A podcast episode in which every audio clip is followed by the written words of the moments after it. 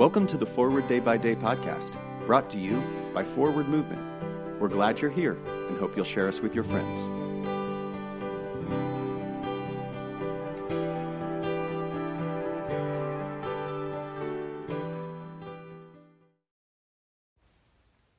Today is Thursday, April 21st, 2022.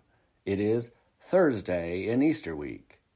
Today's reading is from Luke chapter 24, verse 41. While in their joy they were disbelieving and still wondering, he said to them, Have you anything here to eat? Effective youth ministry is comprised of two essential components food and fun. I can prove this with data. At a church I served for a few years, I surveyed young people at the end of each ministry year to ask them what they liked or did not like. Food, or having a meal, consistently ranked near the top of the list. Games usually followed. Things like talking about God or taking on a role in a church service ranked in the middle of the pack at best, but quite often at the bottom. I always found this interesting. In my experience, it's not that youth dislike talking about God or being spiritual or participating in church. They just do not want to be bored.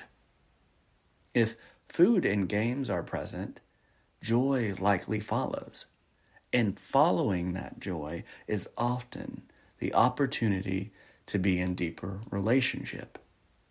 With food and fun and joy, you can create space for youth and adults to wrestle with questions, doubts, disbelief, and unknowing. Pray for the Diocese of Kyushu. In today's moving forward, how can you add a little levity and food to your prayer time today?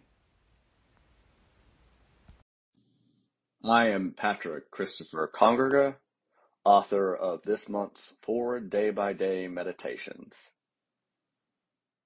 A prayer for all sorts and conditions of men. Let us pray. O God, the creator and preserver of all mankind, we humbly beseech thee for all sorts and conditions of men, that thou wouldst be pleased to make thy ways known unto them, thy saving health unto all nations. Finally, we commend to thy fatherly goodness all those who are in any ways afflicted or distressed, in mind, body, or estate, that it may please thee to comfort and relieve them according to their several necessities, giving them patience under their sufferings and a happy issue out of all their afflictions. And this we beg for Jesus Christ's sake. Amen. Thanks for spending part of your day with us. Join the discussion about today's devotional at prayer.forwardmovement.org, where you can also find a full list of today's scripture readings, more daily prayer resources, and information on how to subscribe to the print edition of Forward Day by Day.